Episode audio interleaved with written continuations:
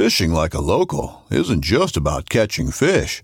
It's about connecting with the environment and the people who call it home.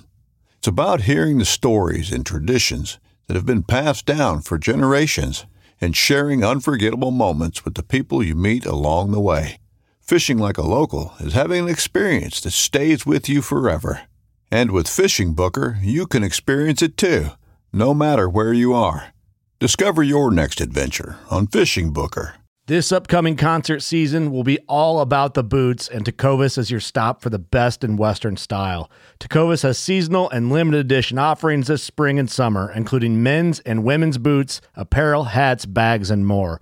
All Tecovas boots are made by hand in a time honored tradition with timeless styles that are always on trend. And Tecovas has first wear comfort with little to no break in period. It's hard to find this level of comfort paired with this level of style. Stop by your local Tecovas store, have a complimentary drink or two, that's WCB style, and shop new styles. The smell of fresh leather and friendly staff are at your service. Many stores even have leather custom branding to make your boots truly personalized. And with regular live music and events, there's no in store experience like it. If you can't make it into a store, just visit tecovas.com. That's T E C O V A S.com. They offer free shipping on all boots, as well as free returns and exchanges, and ship right to your door. Go to tecovas.com and find your new favorite pair of boots today. You're listening to the Design Build Hunt podcast presented by Whitetail Partners. Here we cover all things whitetail property design, habitat improvement, and hunting strategy. Let's change your property for good.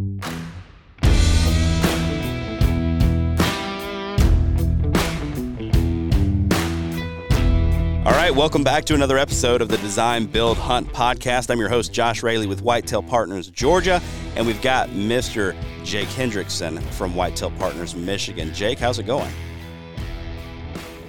It's going well, Josh. How are you? I'm good. I'm a little under the weather. I've got to I've got to warn the listeners this week. Uh, I'm a little bit behind uh, or under the weather, behind the eight ball. I don't know the best way to say it. My voice is not great it's going to be tough to hold out for the entire thing. But uh, I've got a fizzy drink here. I've got some nasal spray. I've got some Halls cough drops. Um, got a a roll of paper towels if I need to blow my nose. So like, this is serious business, right? Like this is. I'm a professional, and I'm going to act like one tonight. Uh, despite being so sick. Right. You, you brought the pharmacy with you. That's right. That's right. I'm here. I don't have to go anywhere. I'm going to handle whatever business starts happening with my face and congestion throughout the evening. So uh, it's weird. It's it's weird just asking how you doing and it just being Jake. We're missing a large part of the crew, but that's pretty symptomatic of the time of year we're in. Yeah, we're kind of coming up on the holidays. Consulting season is just t- starting to ramp up for us. So, you know, it, a lot of times it's not during the week, but you never know. I think I think, I think Greg is out on a, a consulting visit right, right. now. Uh, so yeah, this is going to be probably as we move forward with these podcasts, probably going to be a few a few of us missing uh, from time to time. Yeah, absolutely. I just got back on uh, on Monday, actually. No, Tuesday. Yeah, I just got back on Tuesday from a consult, and so no, maybe it was Monday. I don't know. It doesn't matter what day it was. Point is. We're already rocking it down here in the South. Uh, we've got to get a little earlier start than you boys up north because we don't have very long uh, Green Up is going to sneak up on us pretty fast. Yeah, I think that's what Lee was talking about last year. Is he he needs to start his cons- consultations a little bit earlier. Uh, yeah, here in Michigan, I, I, really try to push them as as close to the end of the month as I can in, in early January, just because I would I'd hate to be the reason that I uh, that someone's buck got shot. Like our season ends basically at the end of December. And most people, I would say, are done hunting here in Michigan. They're going for uh, does now, but the buck hunting is winding down. But I still would, I would uh, feel terrible if we were walking a property, getting into that thick cover that hasn't been pushed all season, and we bump a buck out and you hear uh, the neighbor shoot, or he ends up shooting one with his bow just because we were pushing in. So I try to, I try to get mine scheduled for January. But I do have uh, one coming up uh, this this Saturday. Pre-purchase review. Got a guy coming uh, or contacted me, wanted to make sure he's buying the right property. So that's another thing that we offer as well as the the habitat consultations. We offer pre-purchase reviews just to make sure that the property that you're buying will be a you know a quality whitetail parcel. Right. And so is it is it has he whittled it down to just one property at this point or are you going to be looking at multiple properties for him?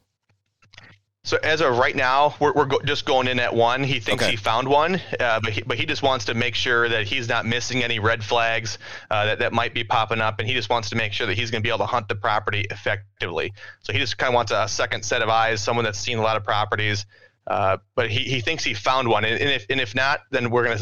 uh, You know, that's the, the nice thing is I, I work for him. You know, I'm not the realtor trying to sell the property to him. You know, oh, is Right. a great property. You know, I, I I work for for the client, so it's uh I'm gonna I'm gonna be a straight you- you're a straight shooter with them and, and just let them know you know is this a good one or is it not. Right. And I think that it's it's really important. We haven't talked about that service and we hadn't even planned on talking about it tonight, but we we should probably dive into it just a little bit. Um Mhm.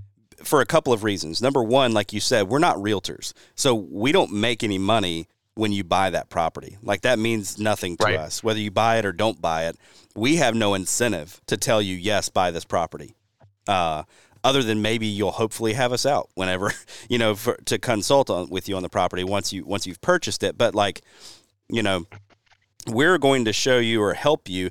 It's really easy to find a property that is a turnkey whitetail property a lot of times. You can find those online you get out to them they've got your sh- their shooting houses or their blinds are already there they've got food plots that are there. You look at it you're like man this place is beautiful. You see pictures of their trophy photos from the last couple of years. Like man this is an outstanding whitetail property.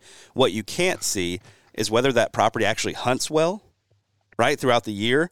And it's harder mm. to determine whether their access is good whether whether that property has been maximized. And it's really difficult to find those diamonds in the rough if you don't do this a lot like if you don't spend a lot of times on the property it's hard to have a vision for what it could be if you've not set up a lot of properties yourself in the past. So I think that's where that second set of eyes can really come in and where we can be extremely helpful to somebody is to find a property that is it's not on the market for the cost of a turnkey whitetail property, but we can tell them, "Hey, you've got something special here. We can really do something with this." Right. Yeah. We- want we want to try to find that property that you can because every, property is going to have a different ceiling. You know, every property you, you try to maximize every property to like its fullest potential. But you know, property A that might you know that might be like a end up being a nine out of ten. Where property B, this one. Even if you do everything possible, that's going to only end up being a seven out of ten. And you want to make sure that you're, you know, staying away from property B here because you want to get to that nine 10 out of 10 property over over the next couple years after you put the work in and that's what I, we try to help people do when we're doing these pre-purchase property reviews is you know we, we have a, a long checklist i believe it's like over 45 points of things Right. that we're going over while we're on the property to make sure you know does this does this pass the test is this going to be a quality whitetail parcel you know once you start putting the work in it, it, it might Right. take a few years to get there but you know, based on everything that we're looking at, you will get there. And and like you said, we're not going to be making any money off the sale.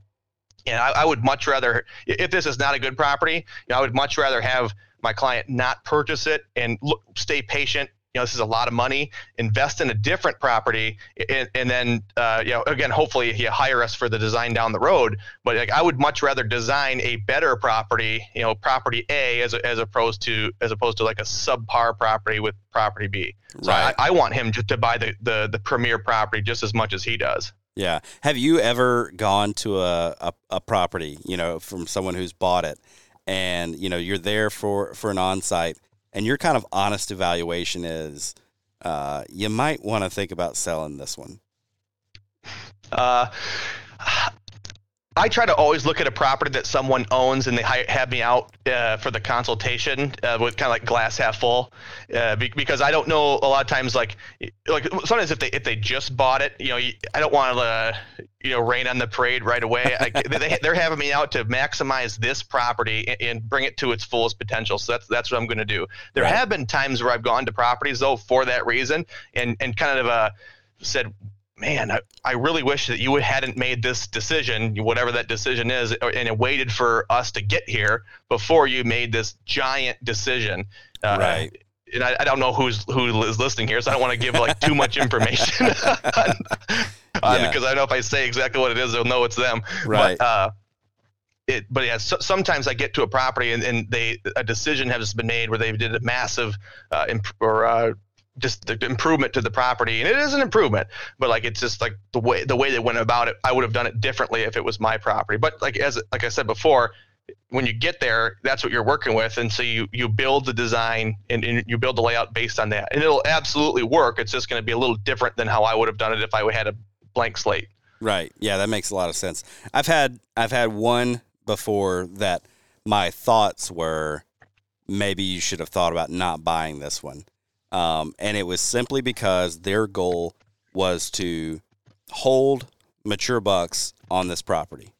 And they bought directly next door to a like 350 acre parcel that loved to run dogs for deer. And they knew mm. they had dog issues. So those dogs were going to be released on one end of the neighboring property, heading towards this property a lot of times. And the dogs don't yeah. care about the property line. You know, that's big down here in the south no. is running dogs for deer. And, um, you know, it was it, it wasn't the kind of like, oh, you shouldn't have bought this property. It was like, hey, this is going to be really detrimental for your goals. Like, you know, the your goal of holding a mature buck on this property and growing your deer, that's going to be a tough one when you've got, you know, 30 beagles running through here every Saturday morning. It's going to be really, really difficult. Yep. So, I think um, that the, the most important thing there is just to be 100% honest right. and set realistic expectations. Like everybody, including myself, we want to shoot older deer. We want to shoot the oldest buck in the neighborhood every single season. But depending on where you are, that age is going to be different. And depend, depending on the property size and the neighbor's situation, that's going to look a little bit different everywhere you go. And you know, like a Southern Illinois property is going to look different than a than um, you know, the, my property here, right. you know, in, in uh, right. mid Michigan. So I have to set realistic expectations for myself, you know, as well as the the clients that you work with. Right. And that, that's the key. That's honestly the key to success with anything is just making sure you you, you want to have lofty goals, but they have to be realistic. Right. And and with a property where you have dogs yeah running all over the place all the time, that's going to make it a lot more challenging. And so there are ways you can maybe go about uh, reducing it a little bit. But yeah, if it continues to happen, it's definitely going to make accomplishing that goal, depend a really old buck, that much harder. Yeah, absolutely, absolutely, and that's an that is a very important piece is those realistic expectations. And I even think about you know my own my own property. Like, yeah, we're happy when we have four year old deer show up or a five year old buck on camera. Um, but our goal is three year old deer. You know, our yep. that that's what we have seen we can consistently manage for and have a decent expectation to have a a couple of three year olds to go after. One or two, yep. you know, between me and my dad. Um, when you're on 30 acres, you said, right? 30, 35 acres.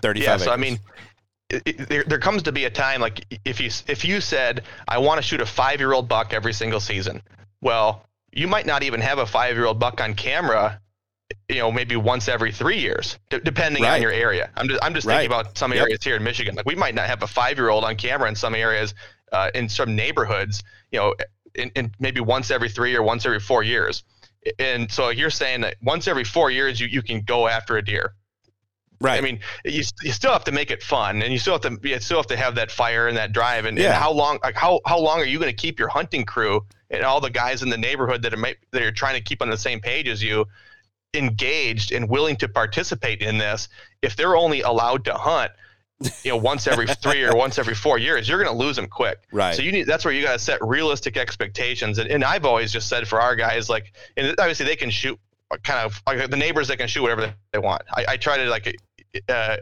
lead by example, but I, as much as I can. But like for us, it, it's just kind of very similar to you. It's we're trying to target the oldest buck in the neighborhood every year. And that's going to vary. You know some some years it's right. four some years it's three. And but whatever that oldest buck is he's who we're going after. And you know he, it's still fun. It's still fun to go out there and and game plan for that deer. And honestly the the, the three year olds here they're, they're just as challenging to, to go after as as the four year olds so right. there's there's they're, they're both both of those deer are, are tough to get on top of. So uh, but yeah, that we're, we're, very similar to you. We just go after that the oldest buck in the neighborhood. Yep, and that's kind of our. We've usually got you know one or two that are kind of top tier, and then there's like that number three that my dad's like, I'm not shooting him, and I'm like, I definitely am if I see him. You Yeah. know, the, the number three buck on the list. You know, Yeah. um, and your dad's shooting him he walks in front of him. what's that? What's that? I said, and your dad's going to shoot him if he walks in front of him, too. That's right. Yeah, he's not going to until you know until it's go time, and then it's like, ah, okay, yeah, Yeah. yeah, yeah. I'm going to take that deer. So, uh, man, I'm excited about tonight's conversation. We're getting here uh, towards the end of the year. I don't know exactly when this is going to air. I believe it will be um, like the 28th of December, something like that. okay. And so, so, tail end of the season here. tail end of the season for a lot of people, and really the end of the year for everybody, right? Like it, it's it, it's that time of year when we're all reflecting, right? We're reminiscing over the last year. What did we do right? What did we do wrong? Where do we want to improve the year ahead in the year ahead? And so I thought it'd be a good time for us to chat about uh, evaluating your whitetail parcel and evaluating the hunting on your property and think about improvements that we can be making in the year ahead. So, number one, I want to make a case here. I would- like for you to build a case for the guy who's owned his property for 10 years, 20 years, 30 years. He's been hunting the property. He feels like he knows it like the back of his hand, feels like he doesn't need to scout the place anymore. Make a case that for that guy why he should get out in the timber after the season, at the end of his season, and evaluate what's really going on out there. Yeah, I guess the first question I would ask is Did your season go the way you thought it would go? And I would say that most everyone who's hunted, most, not every year is going to go the way you want to. You're going to have years where you did not accomplish your hunting goals. Uh, whether that's to hold more deer on your property, uh, uh, have, like, harvesting your target buck. Uh, maybe you built a food plot and you're not seeing deer move into your food plot. You know, there, there's a lot of different goals that you can have or things that you've worked on throughout the year that y- you want to see uh, success with. And so I would, I would just first ask who, whoever that is, like, you know, did you consider your season successful? Why or why not? And with the why not, you know, okay, what do you, what would you want to see improved or, or what do you think has changed on the property over time? Like if they've, you said they've owned this property for 30 years, do you think it's better now than it was 10 years ago? And a lot of times what i find with when talking to guys is like when they call us the reason that they're calling us is they that the hunting on the property has declined. They've done it the same way for the last 20 years and the deer hunting on the property is is not the same. And it, it sometimes it's it's just like a simple uh, explanation. Like when you get there uh, they'll just say hey like there used to be so many deer in this area here and we haven't done anything different but now there's no deer here anymore. And you look at the area and it's like wow well this is really wide open timber.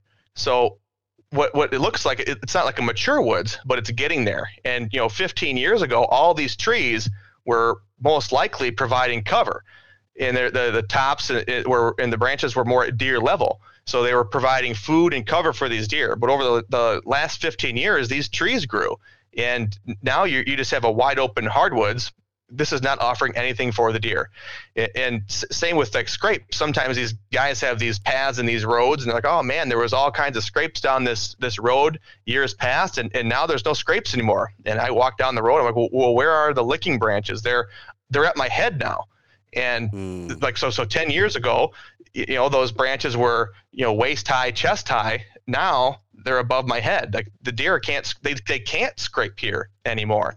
And so it's, it's just those things that you, you if you want to figure out why things are not going the way that you want them to you actually have to dive in. You actually have to get on the property and scout the property to see you know what's going on. That bedding area that used to be a bedding area you know why are the deer not there anymore? Is it because it's it's uh too wide open now. Like the the forests got too old and it's the sunlight is sh- or the the leaves are shading the the floor the the forest floor and there's no more browse and so the deer kind of moved out to a better area. Or maybe you planted a food plot and the, the deer aren't using the food plot like you wanted to. There's there's a number of reasons why that could be. And so you just kind of have to figure out why uh, whatever it is you're trying to fix whatever didn't go right the the why is the most important thing because then you can go correct it. And, and there, there's so many different things. And i'm even doing that right now on my property with with bedding areas that we have in the back. I don't know if there's anything else you kind of want to comment on, but like there's so many things that like I'm doing right now just with my bedding areas at my property that I worked on last year, but I need to correct some things that I didn't get right. Yeah, I, I would love to dive into that because I think there may be a sense where um, people think maybe that this w- what we do a lot of times is an exact science. I, I always tell everybody like there's there is some science to it. Like if you do this, the deer will respond in certain ways. But there's also mm-hmm. a little bit of art to it as well, where you realize like, mm, that wasn't applied just right, and here's the result that we got out of it. So maybe walk me through some of those things that you've seen over the years. Like, or I think about a couple of the big elements, right? Bedding, food plots, travel corridors. Like those are those yep. are three big pieces of a plan, big pieces of a design. What are some of the like maybe common um, pain points, common failures, common mistakes, and maybe start with just your own example there from uh, the bedding on your property. Yeah, so I, I, can you can tell where these deer are bedding and where they're not, uh, especially like if you go in right after a recent snowfall, you can easily spot out like where these deer are bedding within your cuts. So la- last year during the off season, we cut a, a significant portion of our property. Uh, we dropped a lot of mature red oaks, hinge cut some hard maple over top of that, and just to try to get as much sunlight to the area, provide some structure on the ground. So over time, if the area is going to thicken up, we want to encourage deer to bed there. The deer, the deer did bed in this location, but they didn't bed in in the whole uh, the whole bedding area. They, they, they selected certain spots, and so I, I was just trying to go in there and figure out maybe why they are selecting certain areas over others.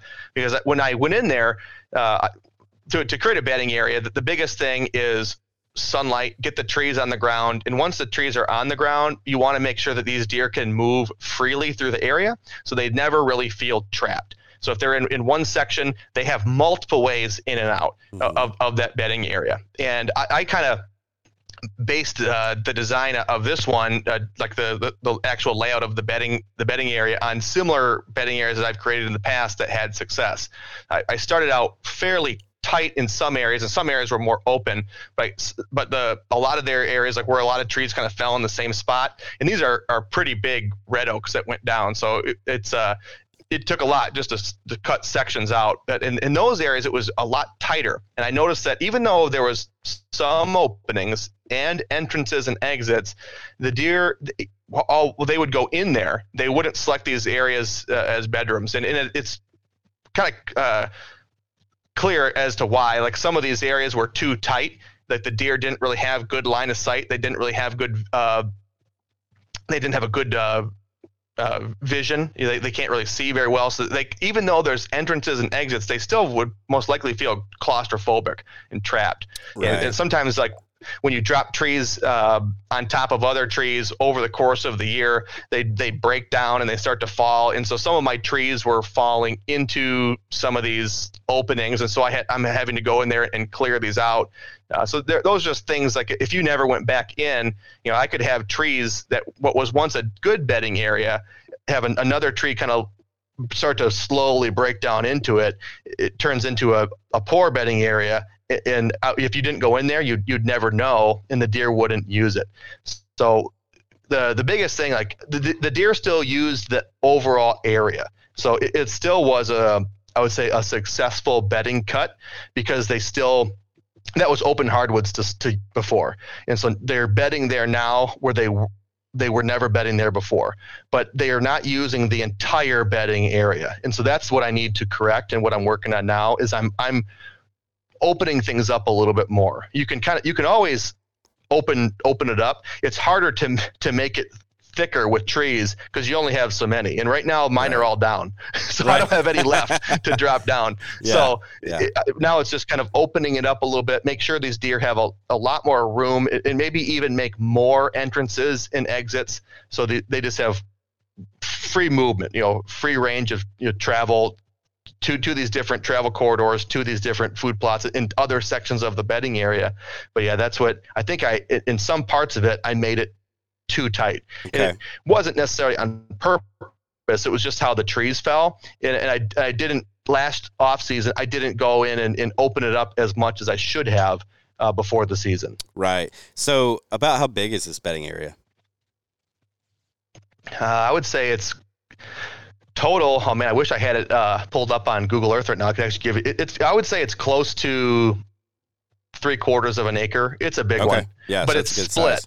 So it's split in half with a, a travel corridor. So I've got Nice. maybe like a, I don't know, two thirds of an acre, uh, or maybe maybe a half acre on one side and a quarter acre on the other side. Okay. That's split right down the middle with a travel corridor that connects to uh, a food plot. Very nice. Very nice. Yeah. So, you know, when it comes to um, when it comes to these bedding areas, you know, you just thicken a spot up, deer will start to use it. But you're right. You got to maximize what's there in order to get them using it as well as you as you would like. So I'm I'm curious when it comes to I'm I'm assuming this is a doe bedding area by design. Yep, yep. This Okay. would be. I'm- trying to uh, encourage as many does as possible to just reside in in these separate bedding pockets. Right. Yeah. Right. So I'm- just knowing how does bed, you know, a lot of times you you go into the woods and you find, you know, six or seven beds in a circle, kind of all facing different directions. You know, like very stereotypical Yep. doe bedding, right? How are you, you know, setting up these bedding areas to accommodate what they're already wanting to do? And I'm wondering if that's a consideration for you, just because of what we know does like to do and how they like to bed, you know, when given the opportunity. Yeah, and that's the issue that I think I was having in this one section that I'm trying to correct now is my it's not open enough, and Yeah. so these does don't have enough room to all be in a uh, kind of one of these same areas where they can see each other, they can see beyond one another. Because yeah, does they kind of lay down on the spot and they all look in different directions. Right. Where a buck, man, he, he's by himself, he's using the wind, he's using his eyes. They bed differently than does do. Right. And so the areas that I had success with were areas where I didn't have as many trees come down into one spot. Now it's still thick with trees, but you know the the spots that didn't do so well were areas that are really tight, and I, I need to open them up a little bit. And it, Right. it's going to be a challenge. It's going to be a challenge to go in there and get rid of all these big trees, but you have to do it if you, if you want to encourage more bedding. And, and luckily for me, I don't have a, a large population of deer here, so uh, right now I don't necessarily need the extra space. But over time, I would like to have the if the population increases a little bit, I would I would like to have the extra space, give these deer more opportunities uh, to bed down. And and like you said, like the, the my initial. Uh, I guess process for creating these bedding areas is get the trees down, get the sunlight in, and see what you have in the seed bank. See what Mother Nature does on her own, and depending on what comes up, uh, you might like it, you might not. And I think based on what happened last year, I'm not really liking what's coming up. I've got a lot of this sedge grass in there, and it's just becoming it's a carpet on the ground now. And so I got to Oh, go in there.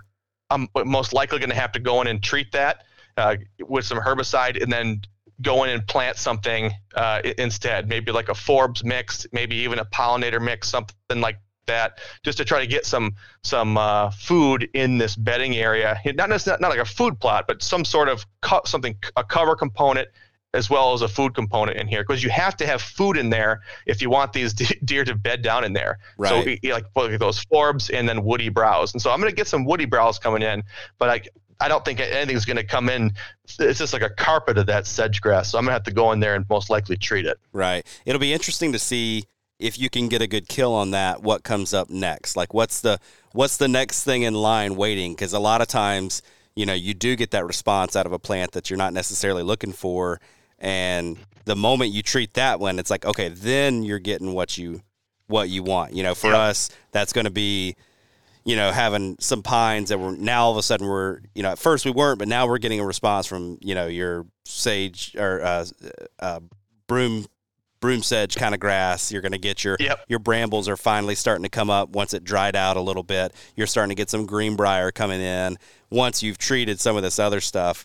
Um, was actually on a on a property this past week where there was an improvement made on the property. Well, and yeah, a, a first shot at an improvement on a property, and it was it was some disking in a specific area where there was a mat grass already growing, like a sod pasture grass already growing, and Mm-hmm. it's exploding. It's coming back with an absolute vengeance, and it's like, oh man, we just we could have treated that and then done the disking, and we Right. would have been in great shape.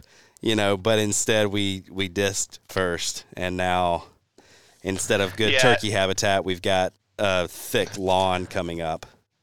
Yep, yeah. In yeah, hindsight's twenty twenty. Like if It I would have known last year that this that that was going to come in, I would have treated it last year. I would have I would have Right. went hard on the herbicide last year.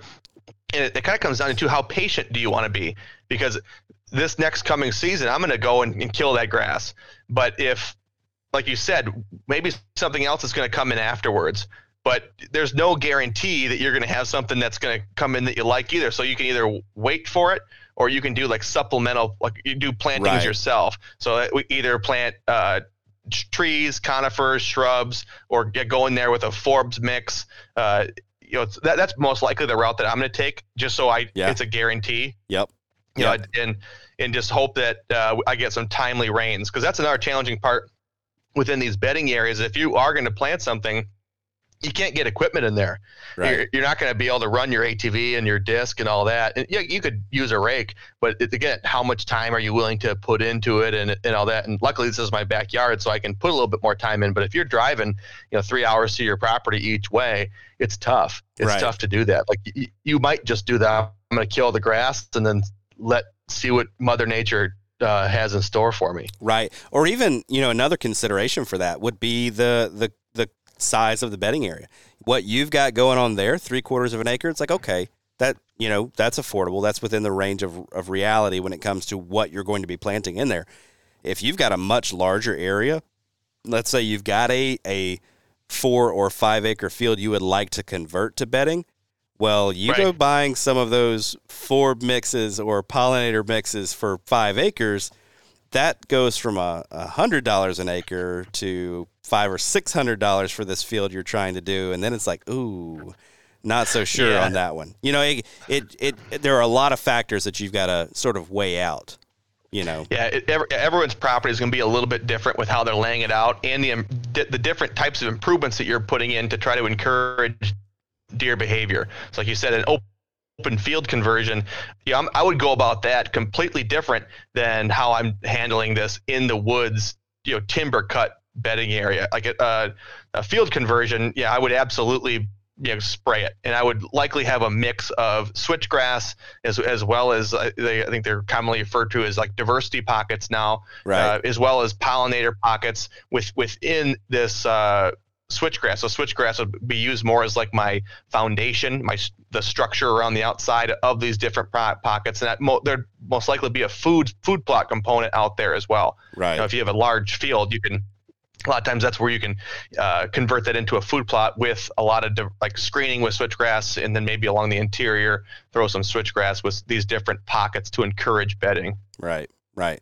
So let, let's let's shift over to food plots now that that that, that has come up. Yep. Like, what if a guy's sitting back at this point he's like, I'm unhappy with the way my food plots have performed this year. I I didn't see the deer in there that I was hoping that I would see. Uh, maybe they're just not getting a lot of use. Maybe he's realizing, boy, these things have been eaten to the ground and I can't keep up with the deer. What are some of the things you're going to be looking for as you're trying to diagnose your food plots and then, you know, correct moving forward? Yeah, and you kind of hit hit a few of them right there. It kind of kind of depends on the the scenario uh, on, on what the solution's going to be. Uh, just like with with the other issues, like you get first, what's the problem, right? Are are the deer not using the food plot and we need to try to encourage more deer use are they not using it during daylight. And we want to encourage more daylight use. Uh, you know that might be a issue with hunting pressure. That might be an issue with maybe screening around the uh, exterior of the food plot. Uh, with hunting pressure maybe are you accessing too close to this food plot? Or maybe your stand is too close to this food plot and maybe you're blowing your wind into the food plot. Uh, or if, if you're not getting daylight movement, you know, where are your bedding areas located? M- maybe your bedding area is is too far away from this food plot, and and the deer are having to travel a long distance before they're getting there. So they are traveling to that food plot in daylight. They're just not getting there in daylight. Right. And so that, those would be some of the things that I'd be looking for if if the day if it was daylight deer use that I wasn't seeing. If I'm avail- if after the season is over and I stepped to my food plot January 1st and I and I saw that it's eaten to the ground. You know, there, there's a couple things that that tells me one, you know, one, I don't have enough food for the deer that are here. And so then you got to have the conversation are we exceeding our carrying capacity? You know, do we have too many deer on the property? You know, or do we need to add more food on the property? And so, so those can be like for sure you need to add more food, but like also do you need to take out does? Like, do you need to work on uh, like your your your doe harvest the following season? Because clearly the deer there's not enough food to go around for the, the deer that are there. Um, uh, another thing that you could it kind of kind of depends on, on to what type of a plot is it. Is this a destination food source that's getting eaten to the ground, or is this a uh, micro food plot like in the timber that the deer are hitting before going to the destination food source?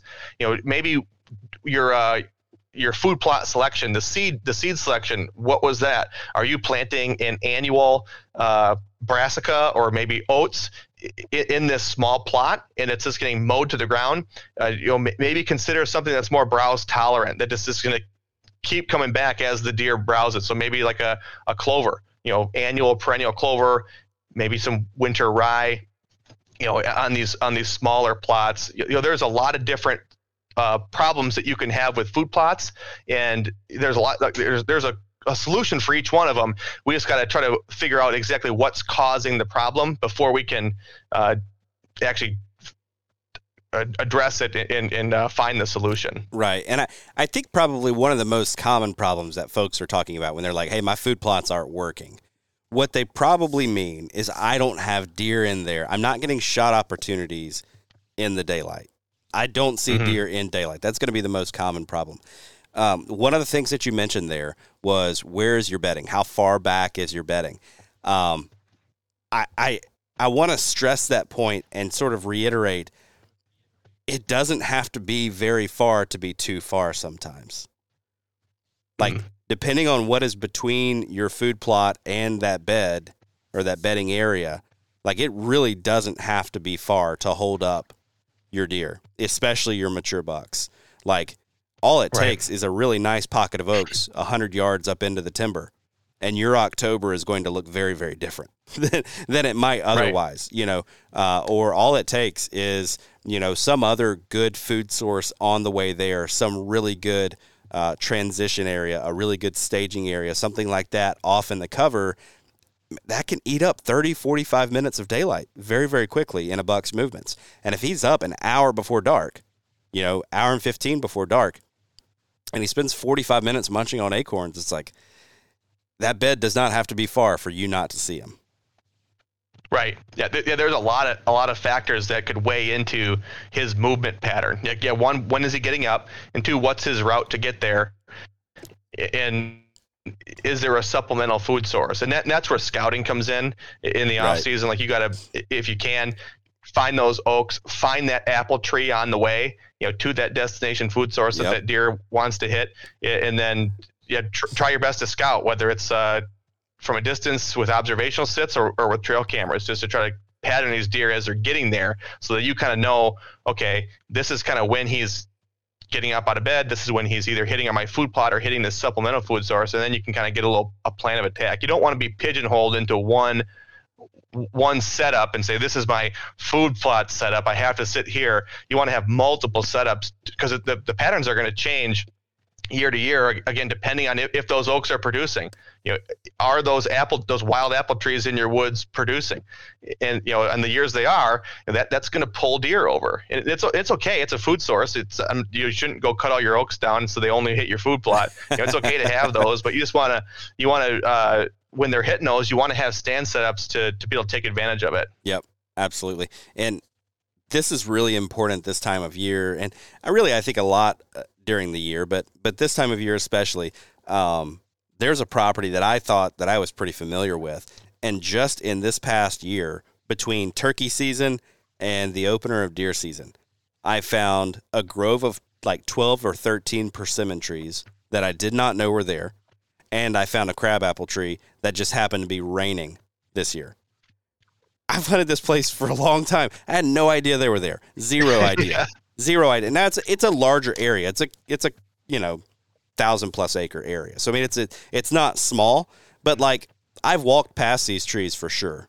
Like I've definitely walked past them Mm-hmm. and they just didn't catch my attention at another time until I went in and I was like, I wonder if there's anything in there to eat. You know, and then I was in there looking for that specific thing and boom, there they are. So uh Yep. Well Jake, man, this has been a great conversation, folks. This is that time of year. Get out there in your timber, look around, see what you see. Ask yourself that question that Jake posed at the beginning. Did your season go how you wanted it to go? And if not, why not? Once you begin walking down that road and you can answer that question of why not, then you can begin to work towards solutions. But don't just start throwing uh, improvements, and I'll put those in air quotes. Don't just start, oh, look at the confetti dropping here on the video. I had, that was nice. did you see that? Wow. Let's see if it does it for you. Did, It didn't work for me. yeah, that was wild. Uh, I did not know You that. You got a thumbs up earlier too. I saw that. I got the little thumbs up bubble, man. Look at look at us. I did not even know that this this was capable of doing that. But uh, yeah, go, folks, go check out your property. Was your hunting season all that you wanted it to be? If not, why not? And if you want some help along the way, give us a call. We'd be happy to chat with you about your property and see how we might be able to help you answer that question. What is going on with my property? Why am I not seeing the deer that I want to see? So, Jake, thanks for joining me today. I appreciate your time. Thanks for listening to this week's show. If you found this helpful, do us a favor and leave us a review wherever it is that you get your podcasts. And if you want to keep up with us, you can find us on Instagram at whitetail underscore partners, on Facebook, Whitetail Partners LLC, on YouTube by simply searching Whitetail Partners, or online at whitetailpartners.com.